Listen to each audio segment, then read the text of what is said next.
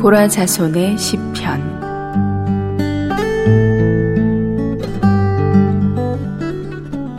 시편 42편. 고라 자손의 마스길 영장으로 한 노래. 고라는 모세와 하나님께 대한 반역에서 주도자였습니다. 약 470년 후 신원자 사무엘과 노래하는 자 헤만과 다른 몇몇 시편 기자들이 다윗 시대에 배역한 고라 자손에게서 나왔습니다.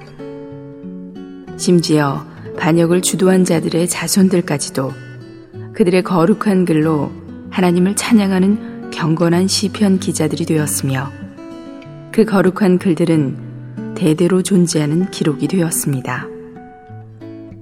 이 어떠한 은혜입니까?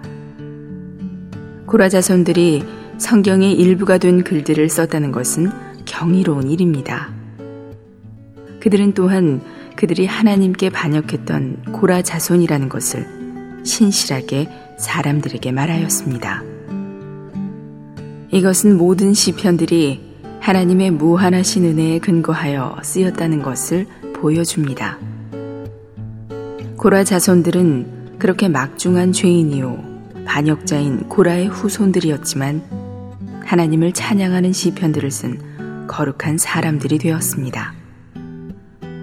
오늘날 우리는 고라 자손과 같습니다.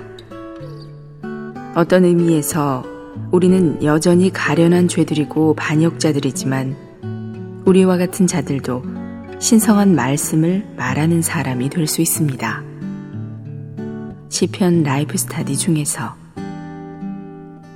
하나님은 그를 간절히 찾는 자로부터 도망하지 않으신다.